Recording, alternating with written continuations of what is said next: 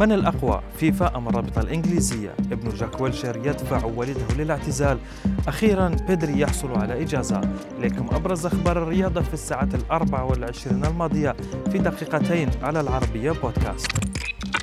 رابطة الدوري الإنجليزي منعت اللاعبين المدرجة دولهم ضمن القائمة الحمراء بالنسبة لبريطانيا.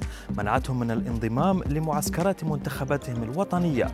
هذا القرار أثار موجة غضب بين العديد من اللاعبين في, في البريمير ليج ومنهم الأورغواياني إدينسون كافاني.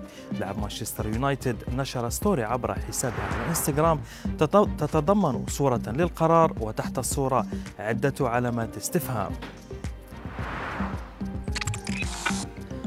بعد اقتحام الجماهير لملعب في الدوري الفرنسي احتجت جماهير نادي أولدهام على طريقتها الخاصة ضد ملاك النادي وألقت الجماهير العشرات من كرات التنس على أرضية الملعب أثناء مباراة الفريق أمام إكرينغتون. ووجد لاعبو النادي نفسهم مجبرين على تنظيف أرض الملعب الذي تحول من ملعب كرة القدم إلى ميدان للتنس. لماذا أنت بدون فريق؟ هذا كان سؤال ابن جاك ويلشير لوالده بعد جلوسه في المنزل مع بداية الموسم الكروي في أنحاء العالم. وكشف ويلشير في مقابلة تلفزيونية بأن سؤال ابنه دفعه للتفكير في اعتزال كرة القدم.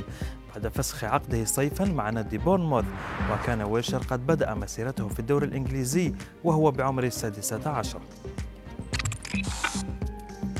بعد كسره الرقم القياسي لعدد المباريات في موسم واحد. أخيرا حصل لاعب برشلونة بيدري غونزاليس على إجازته السنوية المستحقة.